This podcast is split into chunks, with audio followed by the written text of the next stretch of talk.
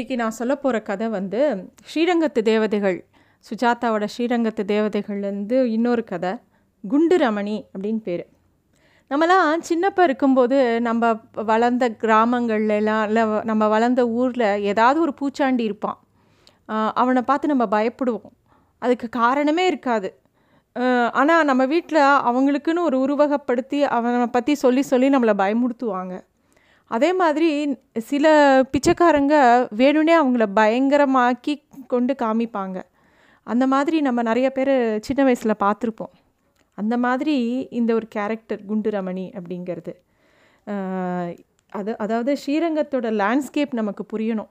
ஒரு கோவில் இருக்கிற ஊரே எப்பயுமே ஒரு பெரிய கோவில் இருந்ததுன்னா அதை சுற்றின வீதிகள் வந்து நல்லா அகலமாக இருக்கும். அந்த காலத்தோட லேண்ட்ஸ்கேப்பு ஏன்னா தேர் அதில் வரணும்.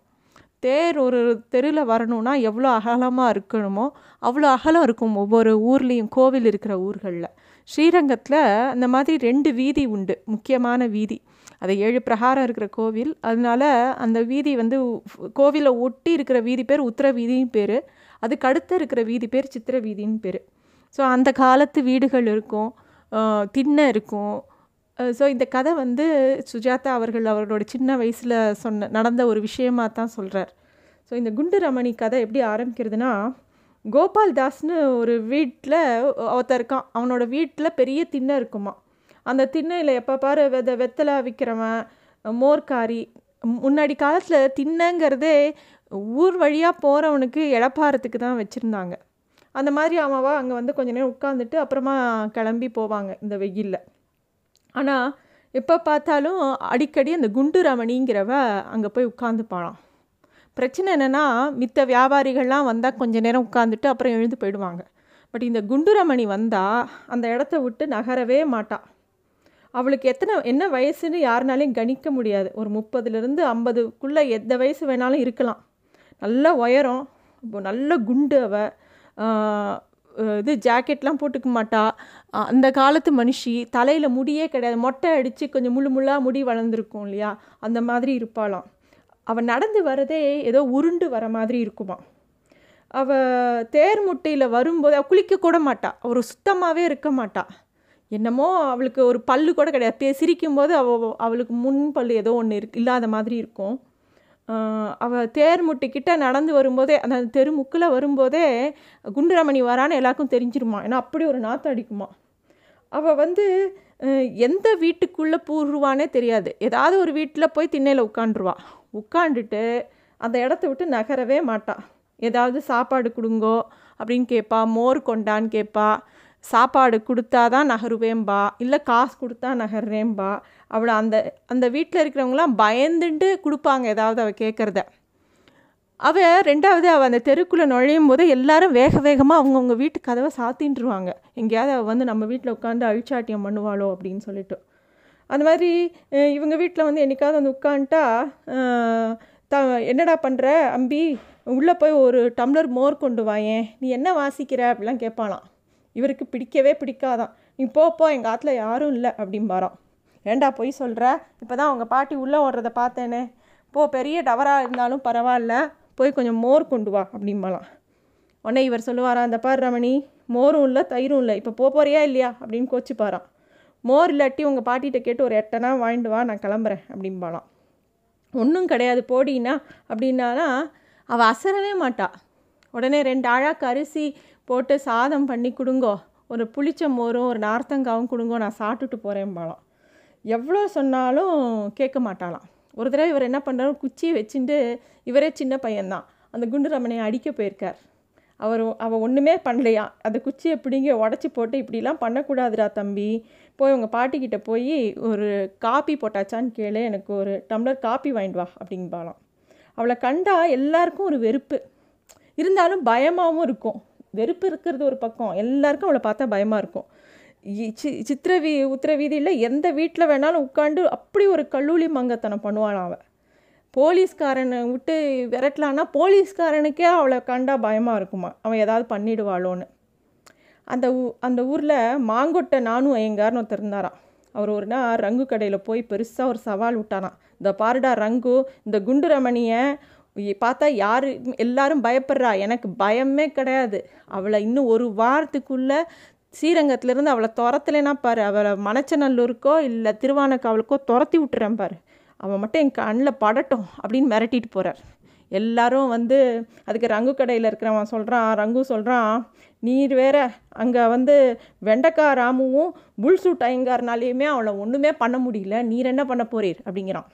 அவர் இல்லை இல்லை பார்த்துக்கலாம் அப்படின்ட்டு போகிறார் அன்னைக்குன்னு பார்த்து மறுநாளே அவள் சொல்லி வச்சா போல் குண்டுரமணி நேராக அந்த நானும் எங்கள் ராத்துக்கு வாசத்திணையில் போய் உட்காந்துடுறா அவர் என்னெல்லாமோ பண்ணி பார்க்குறாரு அவள் கிளம்பவே இல்லை. அதையும் தாண்டி அவள் கேட்குறா மாமி அடை தோசை ஏதாவது இருந்தால் கொடுங்களேன் பசிக்கிறது? அப்படின்னு சொல்லிட்டு ஒரு குழந்த மாதிரி பார்த்து கேட்குறாளாம் நானும் அதுதான் இதுக்கு தான் சாக்கு அவ அவளை ஏதாவது பண்ணணும்னு முடிவு பண்ணி பக்கத்தில் ஒரு கிரிக்கெட் மட்டை இருக்குது அதை எடுத்து அவள் தலையில் நங்குன்னு அடிச்சு போடுறார் வேற ஒரு யாராவது சாதாரண ஒரு ஆளாக இருந்தான்னா அவன் அப்படியே அங்கேயே உயிரை விட்டுருப்பான். ஒரு நிமிஷம் அவள் கதி கலங்கி போய் அதிர்ச்சியில் உட்காண்டிருக்கா அப்புறமா வந்து அப்படியே அந்த பேட்டை பிடுங்கி உடச்சி தூக்கி போடுறா. அவருக்கு என்ன பண்ணுறதுனே தெரியல. உடனே சுற்றி சுற்றி தேடுறார். அவளை அடிக்கிறதுக்கு ஏதாவது சாமா இருக்கான்னு சொல்லிட்டோம்.